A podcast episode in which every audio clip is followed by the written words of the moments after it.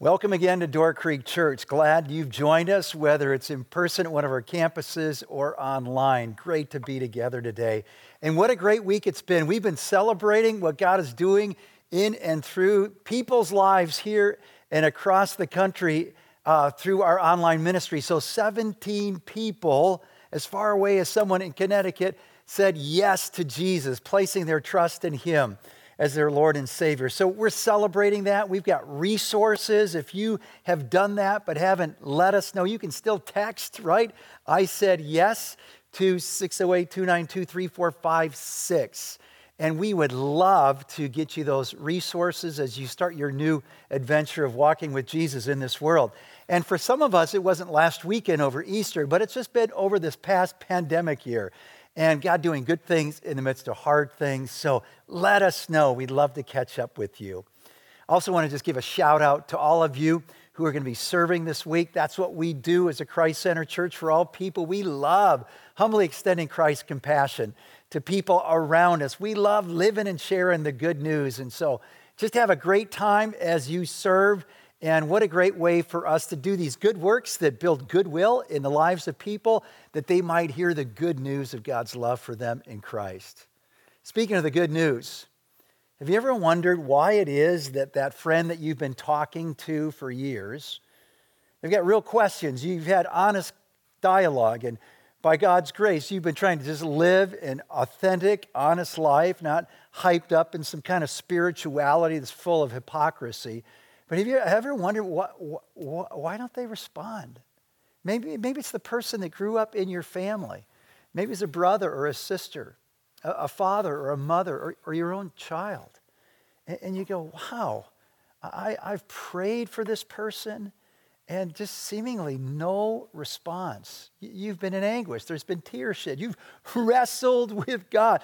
God, why are they not trusting you?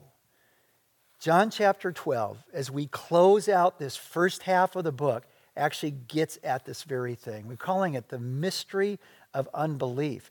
But the mystery of unbelief is also all about the amazing, mind blowing mercy of God. So uh, grab your Bible, John chapter 12, and we'll begin in verse 37. Grab your message notes if you want to follow along, and the scriptures are always there in our online bulletin, doorcreek.info. Verse 37. Even after Jesus had performed so many signs in their presence, they still, keyword, would not believe in him. This was to fulfill the word of Isaiah the prophet, quoting Isaiah 53, verse 1 Lord, who has believed our message? And to whom has the arm of the Lord, his strength, his power, been revealed? For this reason, they could not believe. Operative word, could. Because, as Isaiah says elsewhere, he has blinded their eyes and hardened their hearts, so they can neither see with their eyes, nor understand with their hearts, nor turn, and I would heal them. Isaiah said this because he saw Jesus' glory and spoke about him. So, John's answer to why are people receiving Jesus? Because that would have been a question that his, his audience, his readers would have had, just like we have it today. Like, what's going on? Like, they're missing out on the greatest. And I, am certainly not one who's living a perfect life, but Jesus did. And I keep pointing them to Jesus, and they want nothing of it.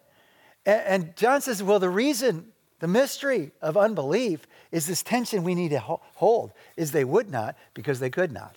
Whoa they would not speaks all about our part in unbelief, reminding us, if you're filling in the notes, that we are responsible, that we're responsible. So it's talking about human responsibility. Could not is going to all be about, about God and his sovereignty, that he's in control. But he starts with this whole thing about human responsibility. And what he, what he points out is there's a stubbornness, there's a resistance, a refusal, if you will. They won't believe. They're not going to do it. They refuse. And we see this happening right in the previous chapter, in chapter 11. So, a bunch of people came up to Bethany where Mary and Martha were mourning the loss of their brother Lazarus, who's been buried, and Jesus shows up four days later. He raises him from the dead, and many believe, but many refuse to believe. And their problem wasn't that they didn't believe that he was raised from the dead. They believed that, but they didn't believe in him. That's the key. They might have believed in the miracle, but they didn't believe in the miracle worker. Or as John says in, in chapter 1, they didn't recognize him, nor did they receive him. They didn't see him to be who he said he is the Son of God, the promised Savior. So notice their stubbornness. That's part of the mystery of unbelief, that we're stubborn, resistant. We don't want to surrender our lives to somebody else. There's also something else going on here, and that is their situation, that they're in the, in the darkness, operating in their own pride uh, darkness, a metaphor for their ignorance and more. They can't see, they're cut off from the light of the world, who is the source of life. Chapter 1, I think it's verse 5. And in their pride, the scriptures say they don't want to go to the light because the light's going to expose that which they love, their way of life and what they do in the darkness and their evil deeds, and they don't want that exposed. It's the old picture in my mind of the 10 o'clock news, and they're, they're hauling off. They've arrested the thug, and he's got his, he's got his coat over his face so that no, he don't want to be exposed to the lights of the camera and the attention of all people. John has written about this very fact and dynamic in chapter 3, verse 19. This is the verdict light has come into the world. Jesus is that light. But people loved darkness instead of light, instead of Jesus, because their deeds were evil. They didn't want to turn from that. Everyone who does evil hates the light, hates Jesus, and will not come into the light for fear that their deeds will be exposed. Wow. Just think about that. Fear that their deeds will be exposed as if God doesn't already know those, as if Jesus hasn't already dealt with those. But we live in this lie. Maybe that's you right now. That, man, if I expose that, man, that'd just be shame upon shame, not understanding that you don't have to live in that. Christ died, hung on the cross for you, so you be freed from the penalty of your sin and your past and your shame. So, loving darkness is choosing darkness. And I love what happens here as C.S. Lewis talks about this dynamic in one of his great books, part of the series, a children's series called The Chronicles of Narnia. In The Magician's Nephew, he introduces us to Uncle Andrew, who he says at first, you know, when he heard the lion sing, he, he was sure that, you know what, lions don't sing, lions roar. In fact, when he heard the song of Aslan, this Christ figure who is singing Narnia, this fictitious land, into existence, like this creation song paralleling Genesis chapters 1 and 2, he, he, he didn't like what he was hearing. He didn't want to respond to that. And when he saw that the singer was a lion, he's going, No way, lions don't sing lions roar. And that was his conclusion, and he would have it no other way. And Lewis writes, and the longer and more beautifully the lion sang, the harder Uncle Andrew tried to make himself believe that he could hear nothing but roaring. It's not singing, it's not music, it's roaring. Now, the trouble about trying to make yourself stupider than you really are, Lewis writes, is that you very often succeed. That's a great line. Uncle Andrew did. He soon did hear nothing but roaring in Aslan's song. Soon he couldn't have heard anything else if he had wanted to. And when at last the lion spoke and said, Narnia awake, spoke this world into existence, he didn't hear any words. He heard only a snarl. And when the beast spoke in answer, he heard only barkings and growlings and bayings and howlings. How do we understand the mystery of unbelief? We were created to make free choices, and we are responsible. We are responsible. And so, but there's also God's part in unbelief, reminding us that He is in control, He is sovereign. So, the first thing John does is say, well, The fact that people weren't responding to Jesus shouldn't surprise us because the Old Testament predicted this, Isaiah 53 1. And then he says the hard thing, and not only that, but that's what God does. God will blind the eyes of people so they can't see or perceive uh, who God is and their need for God, who Christ is, their need for Christ. And he hardens their heart, calcifies, gives, gives a, a callus over their hearts so there's no responsiveness to the mercy of God. So that if he didn't do those things, they would turn to him and, and be healed. And we're going, well, but wait a minute. Isn't that what God wants? 2 Peter 3 9, God doesn't want anybody to perish, but for everybody and everyone to return, to repent, and turn back to God and find forgiveness and healing. Isn't that what Jesus said he came to do? To seek and to save that which is lost. And now John's telling us the reason people weren't responding isn't just because they would not, but they could not, because God was blinding their eyes and he was hardening their hearts. And we're going, man, this is a hard, ten- hard teaching here. And the tension is we resolve it by just focusing on one. Well, that's it's it's just you know what? People are going to hell because they chose to go to hell. Or no, people are going to hell because that's what God chose for them. And we don't hold what the scriptures say, and that is we make free choices, and yet God is sovereign. We are responsible, and yet God is in control. And at the end of the day, apart from his grace, we are all condemned. It's not as if we started and everybody started with this blank slate, which we're often told. And there is no bad in us. We're just all good. And God's picking sides. And He sees everybody that's all good. He says, I want you, but you know, I don't want you. I, want you over here. Eh, not so sure about you. I don't care about your attitude. I, I'm, I'm loving you. You come into my fold. No, that's not what it's saying. In fact, here's what the scripture says just in John's Gospel, chapter 3. Verse 18 Whoever believes in him, in Christ, is not condemned. So faith frees us from God's judgment, but whoever does not believe stands condemned already. Not anew, but already. In other words, it just follows up with what the scripture has said in many places, including Isaiah 53, where, where John's been thinking about Isaiah 53, because he's quoting from that chapter right here in the beginning, who has believed our message. In Isaiah 53, it says, Like sheep, all of us have gone astray. We've turned away and done our own thing and snubbed our nose at God, and, and we're guilty. As Paul would say in Romans chapter 3, verse 23, all of us have sinned and we've fallen short of the glory of God. And so, what sometimes the writers will talk about, the scholars, is there's this judicial work of God where he's just confirming, like he did in Pharaoh, who repeatedly hardened his heart against God and his purposes. And then it says that God hardened his heart. It's confirming what is the reality of everyone born into this fallen world. It's not how it was from the beginning, but ever since Adam and Eve rejected God's clear commands, doubted his goodness, right? And ventured off, rejecting his leadership. Well, then we have fallen in their steps and we are condemned, living and operating in darkness.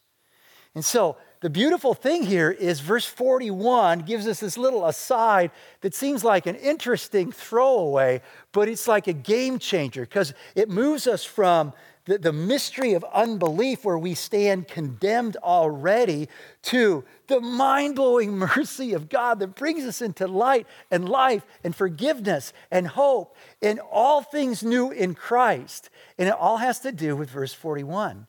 And it's this little verse, let's just look at it again, that is just mind blowing if you know Isaiah chapter 6. Isaiah said this because he saw Jesus' glory and spoke about him. Well, chapter 6, which he's just quoted from, verse 10, begins with In the year of King Uzziah, in the year that he died, I saw the Lord high and exalted, sitting on a throne, and his train, the, the train of his robe, filled the temple. And, and, and the door frame shook, and the foundation shook, and it filled with smoke. And the seraphim, the angels with six wings, two covering their faces, two covering their feet, flew around the throne and shouted out, to each other, Holy, holy, holy is the Lord God Almighty. The earth is full and filled with his glory. And when he saw that, John says, he actually saw Jesus. What? He saw Jesus, who the writer of Hebrews says is the exact representation of God's glory. John said, verse 14 of chapter 1, the word became flesh, and we beheld his glory. Glory of the only begotten Son, the only Son of God, full of grace and truth. And so, seeing his glory, Isaiah sees himself. And this is God's mercy. He opens his eyes, he sees himself. He says, Woe is me, I'm a sinner, I'm a man of unclean lips. I live among a people of unclean lips. God, have mercy on me.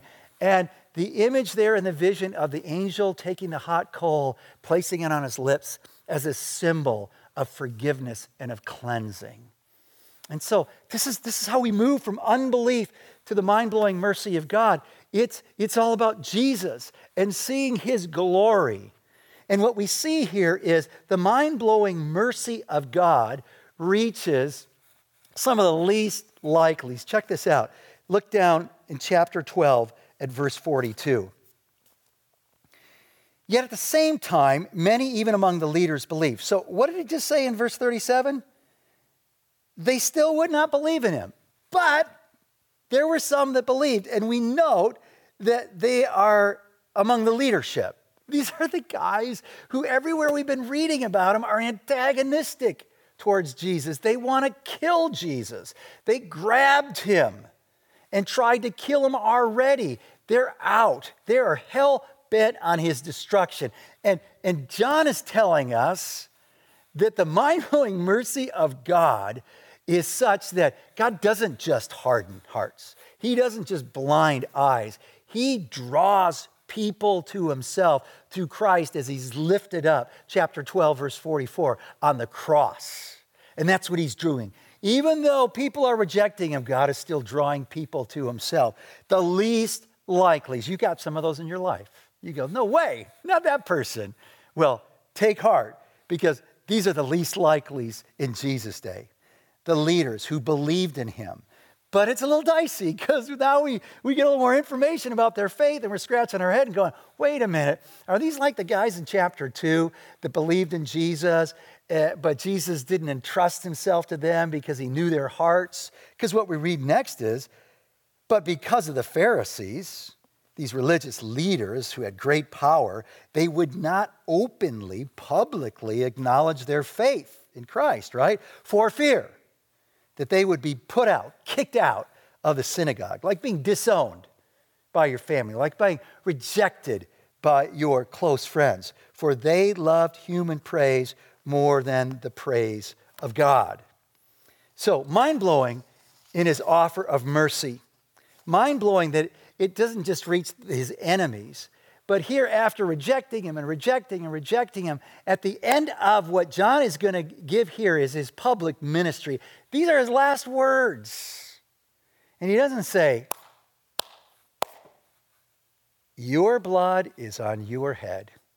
Because I couldn't have said it, I couldn't have demonstrated it more ways. No, he keeps moving towards them in mercy, keeps moving towards them.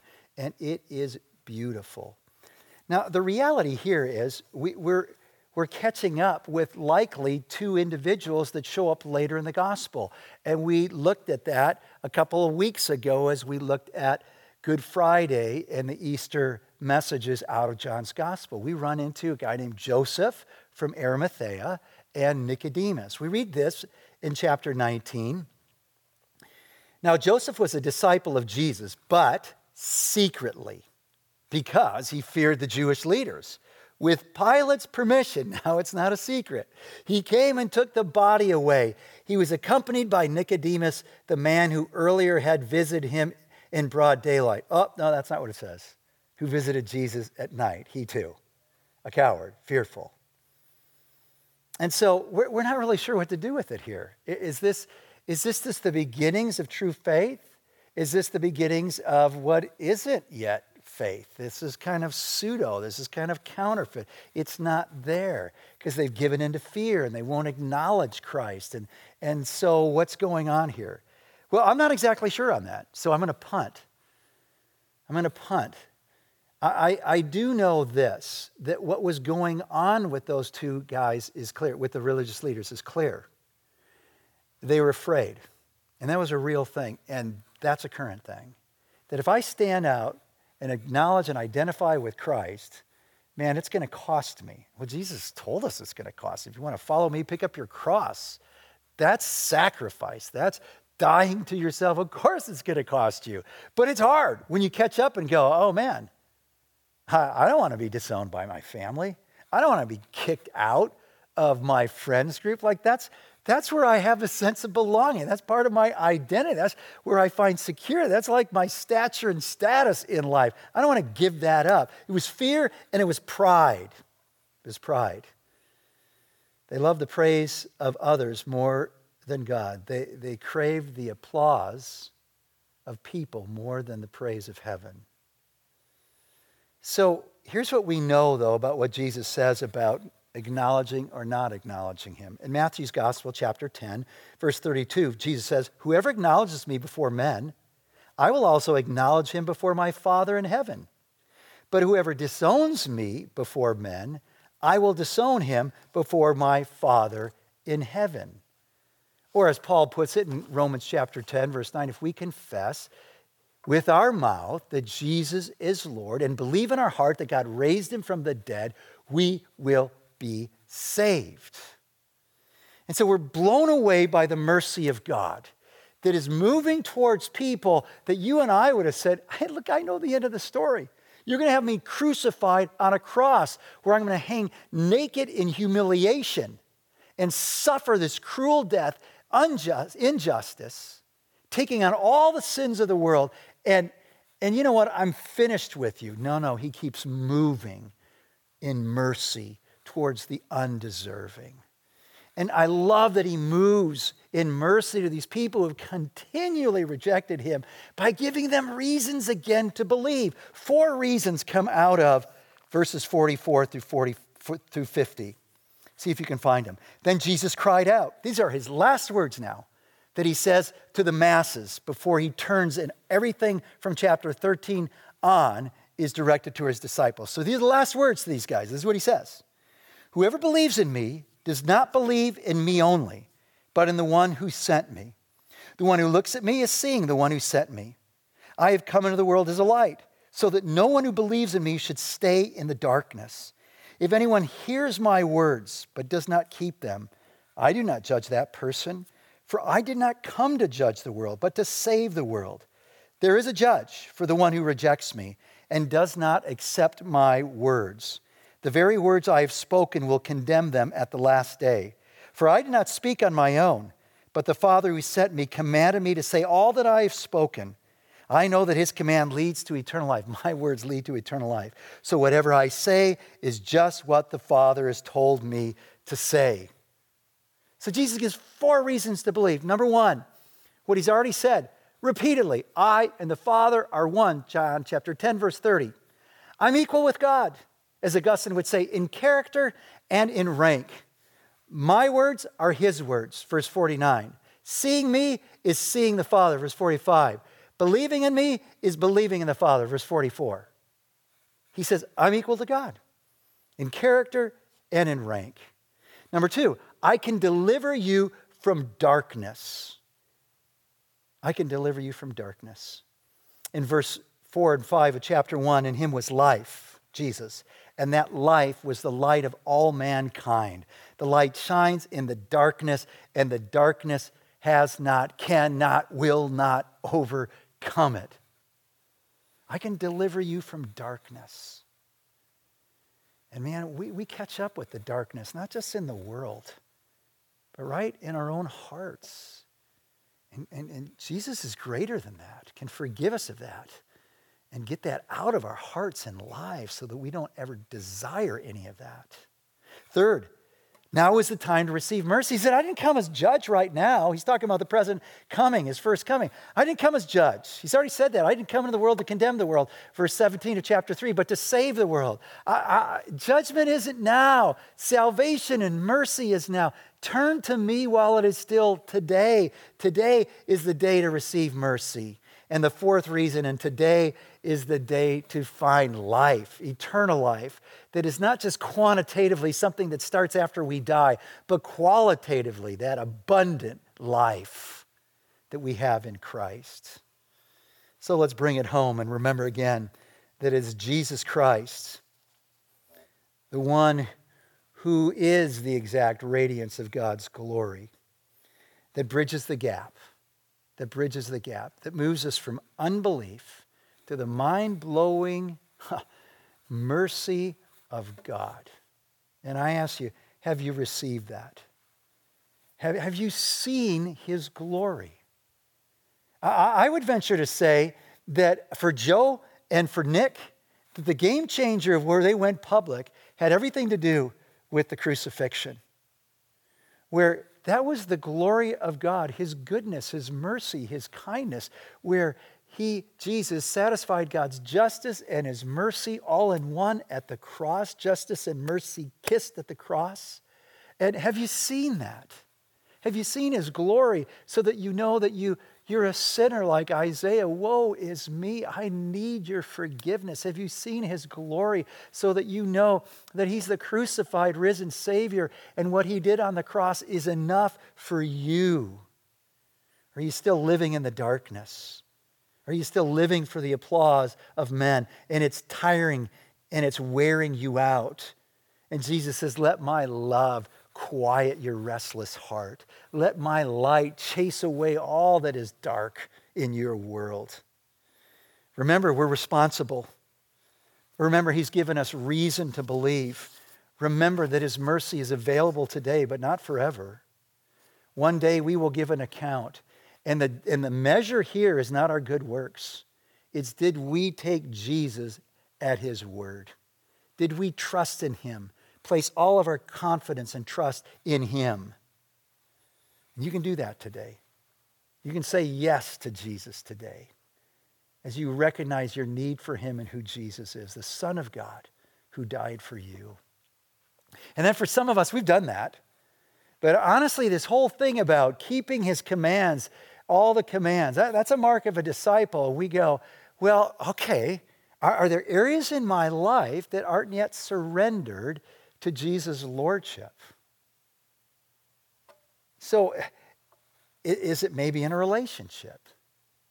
Uh, right now, we know that that's not a, a God honoring relationship. Is it our, our disposition towards money, our grip on it, our greed, our finding security in it?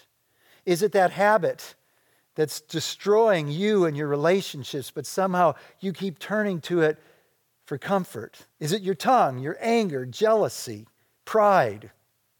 What is it? Confess it and find his forgiveness.